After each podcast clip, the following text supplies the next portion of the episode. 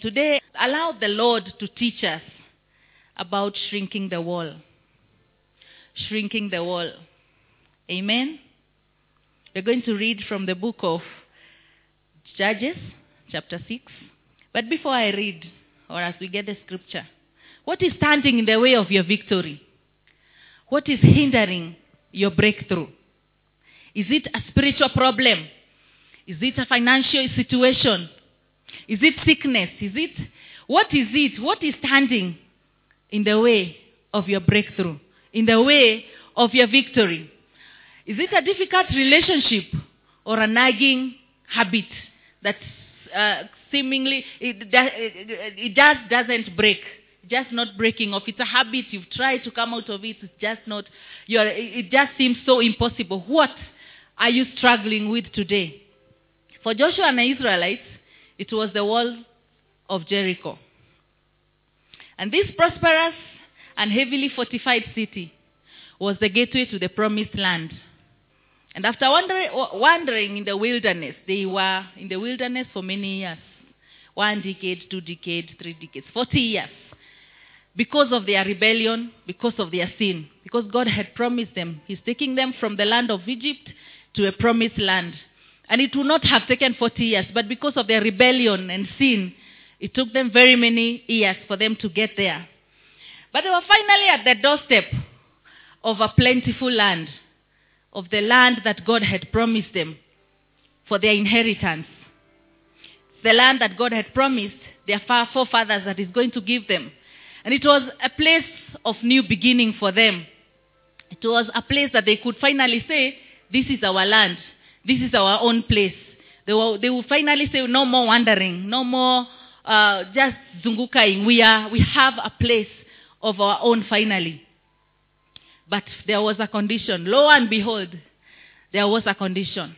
They had to defeat Jericho. Jericho was the last city they had to defeat before getting to the promised land. And I want us to read from the story of uh, Jericho, bringing the walls down. The story of Jericho. Joshua Joshua 6 says, Now the gates of Jericho were tightly shut because the people were afraid of the Israelites.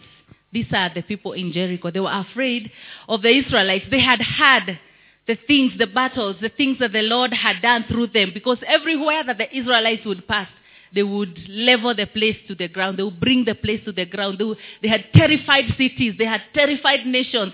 They, have, they had brought kings. Uh, uh, they had made even kings' hearts tremble. And so Jericho, in their defense, they had prepared for them because they had known that these people are coming. This is the direction that they are taking. And we stand in their way. So in their defense, they had made some walls. So the place was just fortified. It was surrounded by walls because of the Israelites.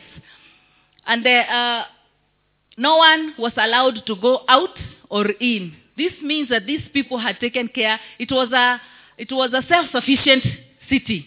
They had taken care of everything. They, nobody was allowed to go in or out. Everything they needed was in that city. Let's continue. But the Lord said to Joshua, I have given you Jericho, its king, and all its strong warriors. You and your fighting men should march around the town once a day for six days. Let's continue. Seven priests will walk ahead of the ark, each carrying a ram's horn. On the seventh day, you are to march around the town seven times with the priests blowing the horns. When you hear the priests give one long blast on the ram's horn, have all the people shout as loud as they can. Then the walls of the town will collapse and the people can charge straight into the town. Let's continue. So Joshua called together the priests and said, Take up the ark of the Lord's covenant and assign seven priests to walk in front of it, each carrying a ram's horn. Then he gave orders to the people, march around the town, and the armed men will lead the way in front of the ark of the Lord. The armed men. And Joshua spoke to the people. The, even the seven priests with the ram's horn started marching to the presence, in the presence of the Lord, blowing the horns as they marched, and the ark of the Lord's covenant followed behind them. Some of the armed men marched in front of the priests with the horns, and some behind the ark, with the priests continually blowing the horns. Do not shout, do not even talk, Joshua commanded. Not a single word from any of you until I tell you to shout. then you will shout. So the ark of the Lord was carried around the town once that day, and then everyone returned to spend the night in the camp. Joshua got up early the next morning, and the priests again carried the ark of the Lord. The seven priests with the ram's horn marched in front of the ark of the Lord, blowing their horns. Again, the armed men marched both in front of the priests with the horns and behind the ark of the Lord, and this time the, speak, the priests blowing their horns. On the second day, they again marched around the town once, once and returned to the camp. They followed this pattern for six days. On the seventh day, the Israelites got up at dawn and marched around the town as they had done before. But this time they went around the town seven times. And the seventh time round, as the priests sounded the long blast on their horns, Joshua commanded the people, Shout, for the Lord has given you the town. Jericho and everything in it must be completely destroyed as an offering to the Lord. Mark that, as an offering to the, to the Lord. Only Rahab the prostitute and the others in the house will be spared, for she protected our spies. Do not take away any of the things. Verse 20. When the people heard the sound with the ram's horns, they shouted as loud as they could. Suddenly the walls of Jericho collapsed, and the Israelites charged straight into the town and captured it. They completely destroyed everything in it with their swords, men and women, young and old, cattle, sheep, goats, and donkeys. Meanwhile, Joshua said to the two spies, Keep your promise. Go to the prostitute's house and bring her out along with all her army. Let's, let's reach there for now. To defeat a kingdom that was surrounded by two sets of massive, massive walls, because that's what we are told. The Jericho did not just have one set of wall going round. The width was so was so was so big such that Rahab's house was built on top of the wall. For Rahab to be able to bring down, to let down a rope and bring down the spice, it was because her house was on top of the wall. So, how wide was that wall? How fortified was that wall? Not even an army would have brought those the army those days, the armies those days would have brought the walls down. It was that big. It was that wide. And it was securely, it was tightly secured. And Joshua and the Israelites have been given a task by the Lord. They've been told, you must conquer Jericho. I have given you the city of Jericho. Go in and possess it. You must destroy it. Everything in it must be destroyed. If I were Joshua or among the Israelites, my heart would have fainted. Honestly, to imagine such a fortified city, such a fortified town, how would those walls come down? I want us to look at five principles to obtain victory over your walls or over your present battles today.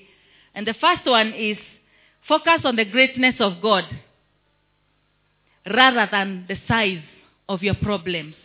God promised the Israelites, I'm going to give you this city. Yet the walls were up so high. They were so strong. It looked like an impossible task. It seemed like something that cannot happen. And yet the Lord is saying, I have given you the city. It is yours for the taking. All you need to do is march around it six days, every day one time, no sound, nothing. And then the seventh day you will march around it seven times. The sixth day you march around it seven times. Those seemed it seemed like some some uh, method that was not normal. and conventional methods. It seemed like a strange instruction. It seemed like God would have used other means. Why go around the city? If God is able, if God is all powerful, if He's able to bring these walls down, why would He tell us to go around the city for six days? It seemed like God was looking at their heart to see, to see if they will obey the instructions that he had given them. Focus on the greatness of God. Do not see the height of the walls. Do not look at the strength of the walls around you. Do not look at the incurable cancer or TB or whatever you want to name, to name it. Do not look at your certificates. Sometimes you look at your certificates and they are like, what can this, what job can my certificates give me? Do not look at what you cannot get or do not look at the impossibility that lies ahead of you, the walls that lies ahead of you. I want us to liken these walls, the walls of Jericho, to what you're going through today. What mountain are you facing today? What problem are you facing today? What is that difficult thing uh, that you're facing today? And you think or you look at it and you're, and you're like, uh, this one, not even the money that I earn can sort it out. I need a car. But when I look at my pay slip, I don't think even the loan, the banks can give me a loan with it. When I look at what I bring home at the end of the month, I don't think I can buy a house or construct a house. You look at the things that are ahead of you and they look like impossibilities after impossibilities, like you cannot really penetrate. You cannot really, it, it just comes to block your, your path. It is standing in the way. The Israelites, Jericho was standing in the way. They just had one more city. But this city had walls and they needed to bring them down. How many believe that you have the power to shrink your walls? How many believe that you have the power to make those walls come tumbling down? Because it is in you. You are a human being just like Joshua. You are a human being just like the Israelites. All it takes is for you to believe what God is saying. But if you concentrate on the burden, if you concentrate on your pain, if you concentrate on the trial, if you concentrate on the bigness of your problem, I can assure you today that your problem will appear insurmountable. It shall be so great. That mountain, the more you look at it, the more it shall be bigger. You rise up in the morning, you look, go, you look at it, it will look like it has gone, you know, like uh, two, two inches higher. Because you're concentrating on it. You're concentrating on its strength. You're concentrating on how big it is. I present to you our King, the King of Kings, the one who brings walls down, the one who is bigger than those mountains, the one who is bigger than those walls. He is bigger than cancer. He is bigger than joblessness. He is bigger than whatever situation you are going through. He is bigger. And if you concentrate on Him, if you concentrate on His bigness, then these things are going to melt down. The walls are going to shrink because He is bigger than anything that you can ever imagine. The Bible says in Zechariah chapter 4 verse 7, Who are you, O great mountain, before Zerubbabel? Who are you, O great mountain, before Zerubbabel? You shall become a plain. Before me, before Lucy Kimani, you shall become a plain. This is where Elder Alisa taught us some time back how to confess the word of God and put your name in it. This is where you rise up and say, Who are you, great mountain, before Lucy? Because the Lord will make you as a mole, as a plain. He will level you. It is not me, not my certificates, not the anointing in my life, not my talents, not my giftings. It is nothing that I have done that will bring the mountains down. Who are you, mountain, before me? Not because I am the one who is going to bring. The Bible says, because the Lord, you will become like a mountain before the Lord. And he shall bring the capstone with shouts of grace, grace. Psalms chapter 24 says, Lift up your heads, O you gates. Lift up, you everlasting doors. And the King of kings, the King of glory shall come in. Who is this King of glory? The Lord of hosts. He is the King of glory. When you look at God's word, God's word, over and over again, we are reminded of how magnificent, how powerful He is, how great He is. He holds the world in His hands. When you read Isaiah, let us read Isaiah from two versions. We read Isaiah chapter 40, verse 12. The Bible says, let's start from New King James Version. Who has measured the waters in the hollows of his hand, measured the heaven with a span, and calculated the dust of the earth in a measure, weighed the mountains in scales, and the hills in balance? Verse 13. Who has directed the Spirit of the Lord, or has, or as his counselor taught him? Who can do that? Who has done that? He measures the water in the hollow of his hands.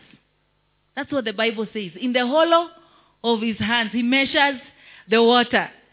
When you read from New Living Translation, NLT, it says, Who else has held the oceans in his hands? And yet you think the mountain before you is bigger? Who else has measured the heavens with his fingers? The heavens with his fingers. And you think the mountain, the walls before you are bigger? Who else knows the weight? Inchi ama ardhi iko na kilo ngapi? He knows the weight of the earth. And you think your mountain is bigger? Who else has weighed the mountains and hills on a scale? Anachukua milima anaweka kwa latiri. I don't know how how how much more I can try to paint that fig, you know that image in your in, in your mind. When you start thinking about God, reading the word of God, what he says God is. What is that mountain? What are those walls before him? The second principle follow God's direction, follow God's instruction, no matter how strange they seem, no matter how stupid they look, no matter how foolish they look. Joshua is told, go around the city of Jericho. Surely they had conquered so many other cities before. Why would the Lord tell them to march around the city? Kwani huyu Mungu, why is the Lord making them, you know, carry burdens? Because it's now another burden that he has brought them so far. They have been in a place where they have fought, they have fought with hunger. You know, they have they have gone through all kinds of pain, through all kinds of of of, of, of problems. Yet, yes, the Lord was with them and He gave them victory, and they have they have an account of the victories that the Lord has given them. And they thought that Jericho would be just as, you know, the way God did it yesterday, we will still deal with Jericho today.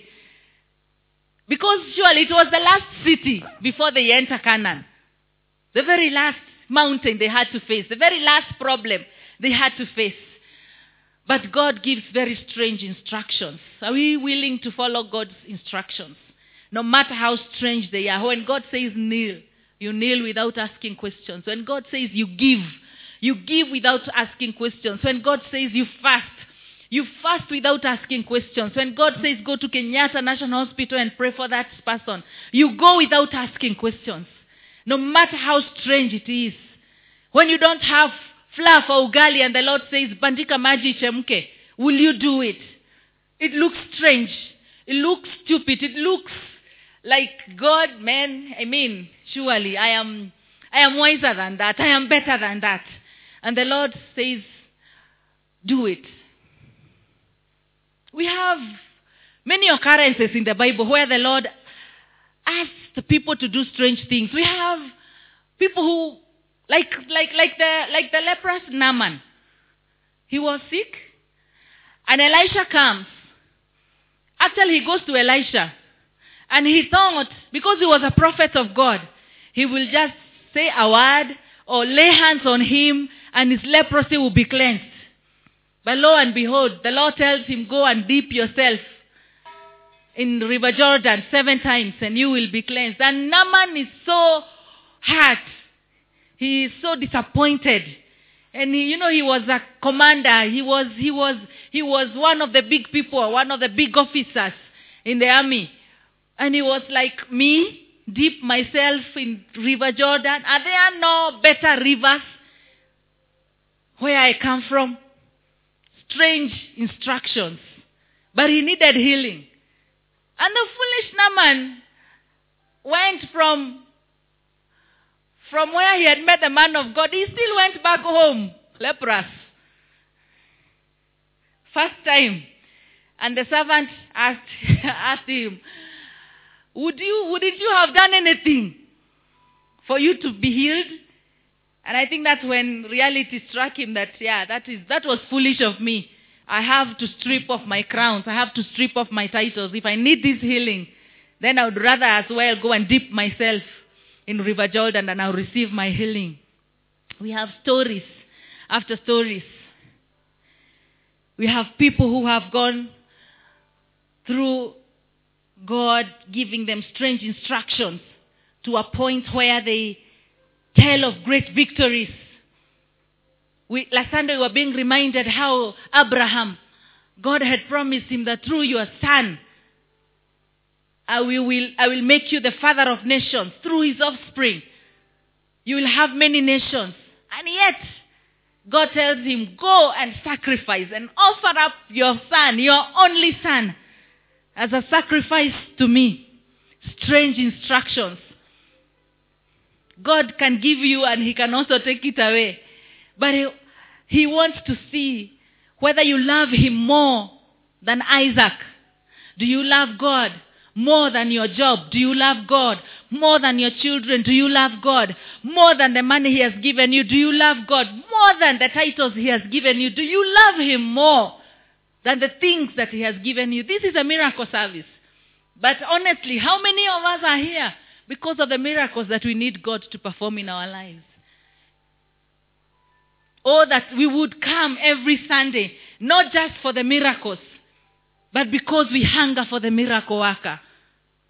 But because we need to have a relationship with the miracle worker.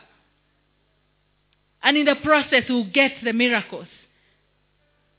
The, the, the, the, the, the men in the, Old, in the New Testament, they followed Jesus. The following day, they were looking for Jesus.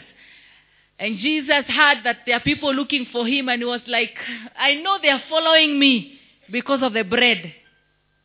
Oh, that we will come every Sunday, not because of the miracles we keep testifying of what God has done in so and so's life. He did it for me last month. I know He can do it for me. That not our needs that drive us to the house of the Lord, but our need for Him. Our desire for Him. Joshua and the Israelites may not have understood, but they still followed the Lord's instruction. And they were victorious as a result. Everything that God had promised them came to pass. The Lord says in Isaiah chapter 55 verse 8, My thoughts are not like your thoughts. And my ways are far beyond anything that you could imagine. You think the Lord will use this door to come in and he chooses to use this other door to come in. You cannot dictate. We have read that who can counsel the Lord? Who can instruct the Lord? It is Him who gives instructions. So we open our hearts. If you really need to hear from God, you open your heart and you tell Him, God, today, speak to me. But you think that maybe God will speak to you when pastor comes to preach. You think that God maybe will speak to you when Irene stands to speak. But maybe when God spoke to you when you were in your house. Maybe He used your house servant to speak to you. God can do anything. He can use anything. He can use anyone. Let us not limit him. He is God. He is God. He remains God. When he says do this, do it without questions. Follow God's instruction. Follow God's directions, no matter what. God could have brought these walls down at the snap of his fingers or with the snap of his fingers. He would have just said, Walls, fall down. Because he is God. But he did not do that.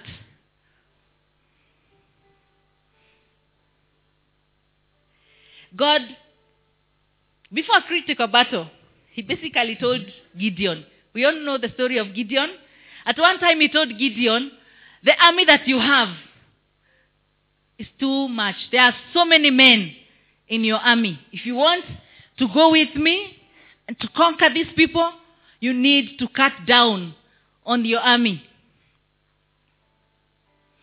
And he cut them down to 300. And what happened? Because he obeyed the Lord, he got the victory.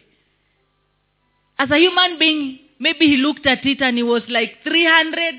How can I defeat an army of thousands with 300? But in the real sense, actually, even they did not have to engage in battle. The Lord fought for the Israelites that day.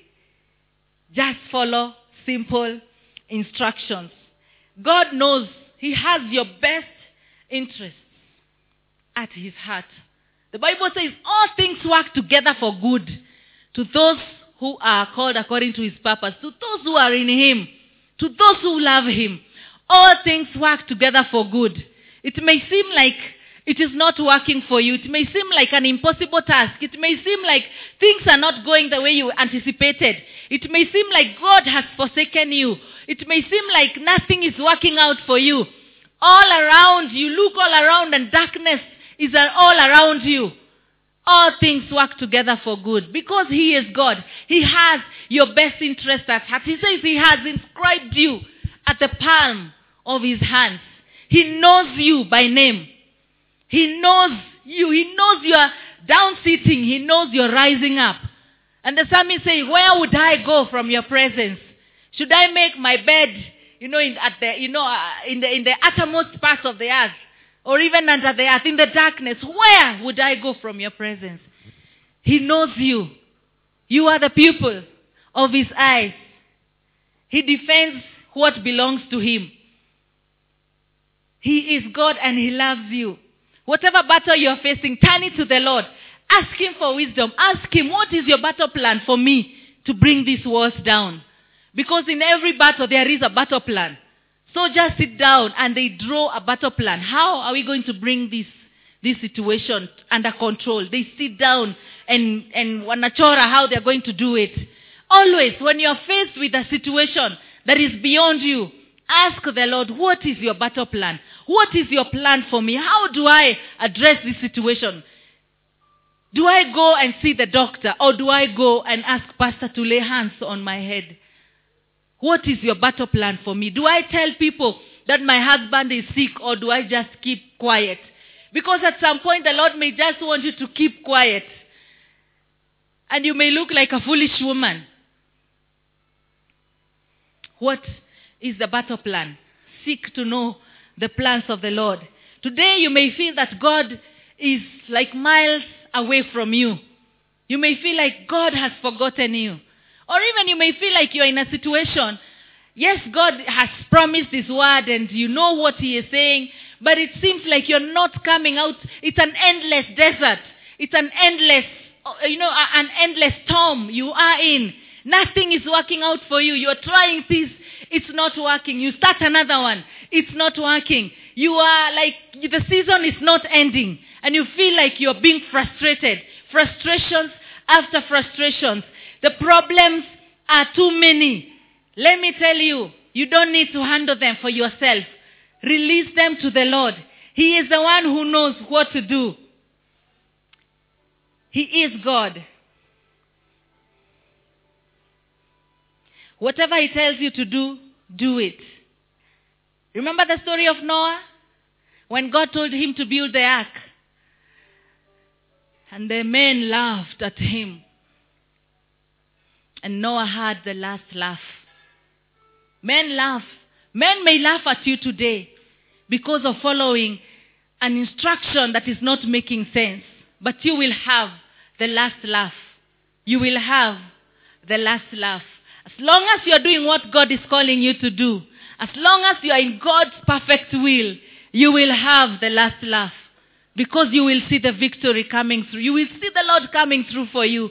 As long as you are in God's perfect plan. That's why we are saying, ask God for direction. Let Him draw out for you the battle plan. And He's going to give you the victory. Principle number three. make it a holy exercise. We learn from the story of Joshua and the battle at Jericho, the walls of Jericho, that holiness is very essential. It's an essential, very important key to victory. Why do we say that?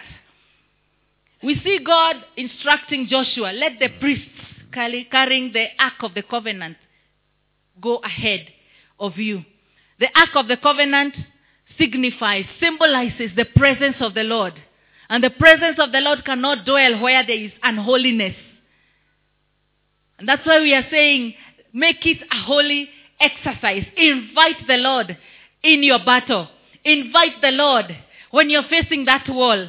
Invite the Lord in that situation. Make it a holy exercise. When the Lord is out, then be sure you will be out. You'll be taken out by the enemy. If you want to conquer, then you must involve the Lord. Make it a holy exercise. In whatever battle you're facing today, bring God into the equation. Joshua 6 6, we have read. And, and uh, God instructed the priests. They went ahead. They represented the presence of God. And when the Israelites were simply walking around the walls of Jericho, they were bringing, they were walking, they were, they were actually like dictating the presence of the Lord. The presence of the Lord was walking around. It was not the Israelites walking around the wall. It was the presence of the Lord was backing them up. As they were following the instructions, walking day one, the presence of the Lord was walking around Jericho day one. Because the ark of the covenant was going ahead of them. You may feel as though you are all alone. But when God is in it, everything changes. It is not over. If God has not said, it is over. Just bring Him into your situation. He is a mighty healer. There is no sickness that He cannot heal. We say that, it sounds like a cliche, but it is true until you find yourself faced with a situation that really requires Jehovah Rapha to come through for you. That's when you realize, kumbe, just saying the Lord is my healer is not a cliche. This is real, brethren. And you may now start even doubting whether you really had faith all those years that you've been confessing that the Lord is, is able to heal. Make it real. He is real. Engage Him. Allow Him. Invite Him. No matter how big or small the battle is, let him be the one going ahead. Invite his presence. Let him take lead. Let him take control because he is God. It changes everything. It changes everything because when you allow him to take control, then he does it his way. He does not do it my way. He does not do it anybody else's way. He does it his way. If it is his battle, then he has it his way. If you make it your battle, and then you're going to, of course, now you're going to try to fight it your way, then you're going to be defeated. And then you start blaming, oh, the Lord allowed me to do what, do what, He did not overcome, He did not help me come out of it. He allowed this problem, and yet you did not engage Him. You did not allow Him to come and help you through that situation. Principle number four develop a culture of like minded people. Surround yourself with people of faith. Surround yourself with people who are speaking the same language with you. Surround yourself with people who are speaking positive. Surround yourself with people who are speaking the word of God. Surround yourself with men and women of prayer. Surround yourself with men and women who love being in the presence of God. Surround yourself with people who when you when, when they meet a situation they don't see how they don't see how the, how high the wall is. They tell you the lord will make it like a molehill. Have you been in a situation where or maybe at your place of work or school or wherever you are and all that people around you when you when something happens all they speak is negative. They don't see good in it they are always negative those are the people to cut yourself from. Because you will, the more they speak to you, the more they diminish. They, they, they, they like, they like uh, uh, suck out the faith, the little faith that you had in God. When you prayed in the morning and you felt some faith rising, then you go to the office and you find people talking about uh, Ushuru Kenya tax. And then you start like saying, yeah, it's true, this guy, this Jew, and then now the little faith that you had in your country is sucked out. Is sucked out. And you become as desperate as they are, as frustrated as they are. And there's no longer a distinction between you as a man or a woman of faith and them who are in the world. Because you're speaking the same language of defeat. You're speaking the same language of being, uh, uh, of being under oppression. Can we change our language? Can we surround ourselves with people of like-mindedness, people who speak faith, people, people who see bigger things even in small things, people who see small things in big things. They see big words, they are big words, but they don't see them as big, they see them as, as small. They see you driving your Vitz and they tell you, I thank God, my brother, for your V8. Positive. People who are positive minded. They are men and women of faith. One time Moses sent out spies to go and spy Canaan. And I don't know whether you know, there were, there were 12 spies, yeah? Can you remember the names of the 10? But you remember the name of the two who brought a good report. They were Joshua and Caleb. You cannot even remember even one name of the other ten. Why? Or you think they were not listed in the Bible? They are in the Bible. Yes, they are. They are there. In fact, they are the way the Lord has, the way even it is written of them. This one, son of this one. This one of this tribe. And Joshua and Caleb. But we only know of Joshua and Caleb because they had faith. And these are the only men who entered the promised land because they were men of faith. They chose to see themselves as men who can take that city. They knew that they had it in them and they could take it down. But the other men, what did they see? They saw giants. Were there giants in that land? Yes, they were. And they saw them. Everybody saw them. Even Joshua saw them. Even Caleb saw them. But these men decided to confess it and say, we were like grasshoppers. But Joshua and Caleb say, no, Moses, we are able to take the land. Change the people around you. If you're going to bring those walls down, then something must change. Even the people surrounding you. Because if you want to continually speak the word of God, to continually confess the word of God, because it is the word that stirs up faith in your heart. It is that faith that makes you believe in big things. It makes you believe in a bigger God. It makes you see a bigger God than your mountains, a bigger God than your walls. Then you will do anything or everything that is in your power to make sure you surround yourself with men of faith. It will make a difference. Amen? The last principle consistency. Follow through. We see Joshua and the Israelites, day one. They rise up very early in the morning and they are marching around the city. It might have seemed maybe easy, day one. Day two, they are called again and they are told march around the city. It may, may, may still seem not very bad. Day three, what do you think by day three happened? Don't you think there must have been some kind of form of weariness? Some form of doubt? Doubting that, and this God that said this, is he sure? Are we sure that he's going to do this? Day four, you rise up again. By this time, you have DOMS. You have, your muscles have started, you know, acting up and uh, you are like, you're even literally dragging yourself because that city was also big.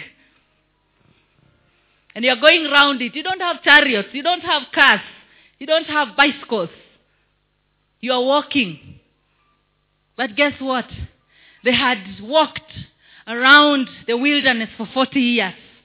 Men of faith said, 40 years we had walked around the city. What? What?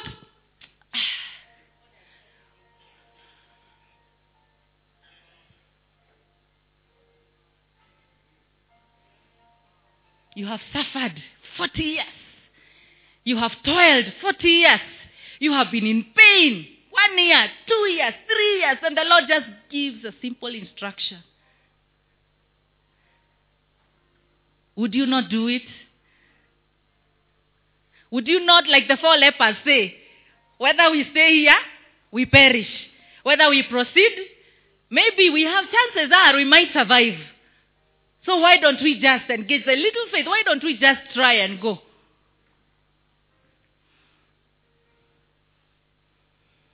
Consistency.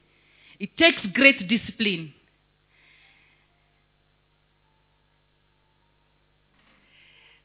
A writer said that those 40 years, it's translated as 14,600 days of walking, putting one foot in front of the other. 14,600 days. So, seven days, we are just one step away from entering into the promised land. Seven days, really? If I have walked 14,600, I can do another several hundreds of feet. Yeah? Consistency. And they know they knew that they were at the edge of their promise, so they are going to get it.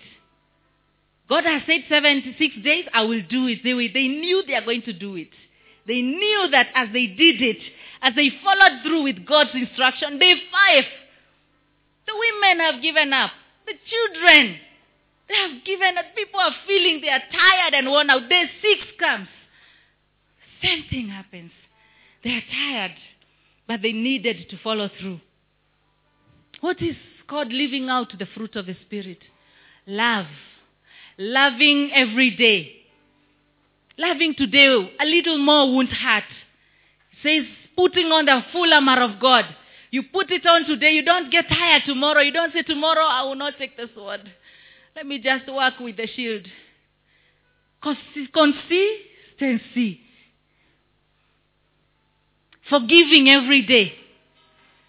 Eh? Every day you are forgiving. Someone hurts you. The same person or another one tomorrow hurts you. You forgive. You follow through with the instructions. Loving every day, even the unlovables. You love them. Even those who are provoking you, you love them. Anyway, because you want to love them. Because the Bible has says, the Word of God has says, you love them. What do you think God was doing in the hearts of the Israelites when they were going around the city those days? He was building their faith. He was build it was not in vain. He was building their faith to believe in him, to trust him more, to know that he is able. He that has promised will bring will bring it to fulfillment. Doing the right thing every day. And we were told during the conference a couple of weeks ago that your fruit goes ahead of you. You send your fruit ahead of you. Forbearance, kindness, long suffering, self control. Every day. Rise up day one. You exercise self control. Tomorrow, you don't give up. They provoke you, yes, but you still love them. Exercise self control. Marching around the wall. Never giving up. Never let, letting go. You know what happens? You are chipping off the wall piece by piece. As you walk, you're bringing one stone down. As you love another, you're bringing another stone down. As you forgive another, you are bringing one stone down. By the end of the seven days, what has happened? The walls have come tumbling down. The walls have shrunk to nothing because you engaged the Lord. You engaged the Lord. You followed the instructions. You walked with the Lord. He went ahead of you. He, he said, do it, but he did not leave you to do it. He went ahead of you. It is not your battle. It is his battle. But as you engage in it, he is working on the flesh. He is working on yourself. He is working on your ability to, uh, uh, the, uh, uh, an ability to love and making you love more. He is molding you. He is shaping you. He is refining you. He's making you better. He's preparing you for the promised land. Hallelujah. You can shrink your walls. It is within you. You can bring them down. Amen. You can bring them down. Piece by piece. But you may bring one piece down and not think that there is any effect, there is any impact. But believe me, there is. There is. There is. There is something you're doing. That stone coming down has destabilized the whole wall. Another stone coming down has destabilized the whole wall. It can no longer be as firm. It cannot be called a fortress anymore. It cannot hold Rahab's house anymore. One stone off the wall, a little love, and the whole wall will come, come crumbling down. What is the wall that you're facing? What is the wall? Ahead of you. Are you able to deal with it? Can you deal with it? Are you able to deal with it? Why don't you be on your feet? Rise up on your feet. And let's shrink these walls. We have said we are going to shrink these walls. Amen? Principle number one. Principle number one. Principle number two. Follow God's instruction. Please, principle number three. A holy exercise. Principle number four. Develop a culture of like-minded people. And number five, follow through. Follow through. Do not stop, stop on day five. Do not stop when you are at the verge of having your victory. A little more prayer, a little more faith, and you will have your victory. What is standing in front of you? What is your wall? Give it a name. What is your wall? What is your wall? What is your wall this evening? What are you battling this evening? What is standing between you and your victory? What is standing between you and the promises of God? What is standing between you and what God has promised? Between you and your healing. You can bring it down. They want to give us an opportunity to just silently speak to God. Build your faith. As you meditate on what we are learning this evening, on the principles, why don't we exalt the Lord above the mountain, above that wall, above that situation? God, you are bigger. You are bigger. You are bigger. You are bigger than myself. You're bigger than my thoughts. You're bigger than my imaginations. You're bigger than this condition.